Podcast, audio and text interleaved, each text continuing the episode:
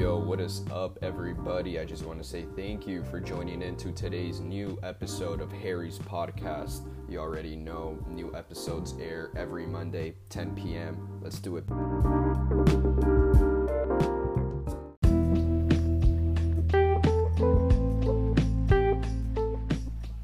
We are going to get straight into today's topic, and I just want to give a quick thank you to everybody still tuning in.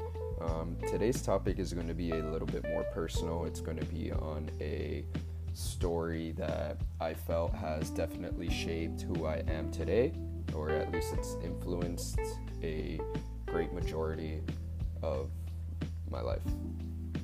And so here you go. I always took the lifestyle I had for granted. Even if it wasn't the fanciest lifestyle, I took all of the small things within my day for granted. I never was conscious about the reality of having a completely different lifestyle compared to kids my age in Guatemala or third world countries in general.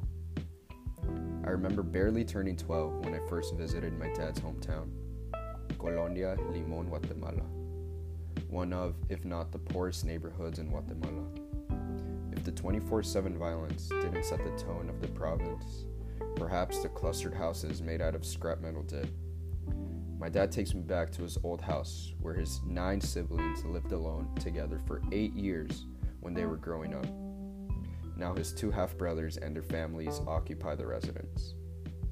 I felt very strange looking at my cousins playing in the dirt alongside a love couch with no toys, just the dirt. This place where they were playing was also their living room. As a 12 year old, this is a complete mind shock. I would have never imagined how grateful these people are to live in this community, even under the poor circumstances. Through all the hardships these people live, there is no other choice but to make the most out of what they have. I felt very strange watching my cousins enjoy life the way they were. This only made me want to see what they saw. It wasn't till I sat down there and bonded with them that I understood the importance of family and why a family bond is such a valuable thing. My cousins proved to me that no matter the circumstance of life, family will always be there along your side.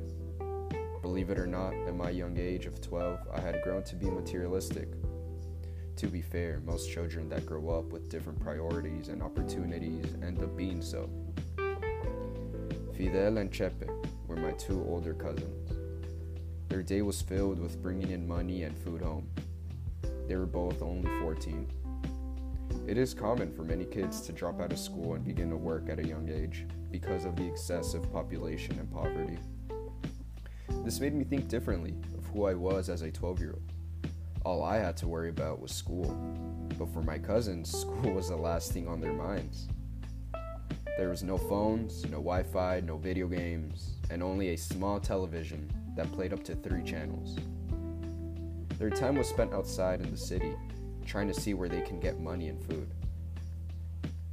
Watching this made me realize what I truly had. There was no way I was still ungrateful and greedy. It taught me a lesson. If anything, it was embedded into my head forever because it was my own family. The experience ignited the hope in me to give back to the less fortunate.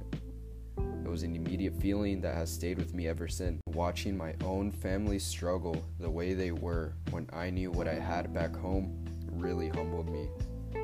I understood the importance of life at a minuscule level, but it was still there in my young mind. I knew that kids like me with a different opportunity can and should help others when they are in a time of need. The purpose of this trip to my father's hometown was for me to see where he came from and all he has done to give me a better opportunity. We as a family gave them clothes, washing and drying machines, toys, a new stove, and a fridge.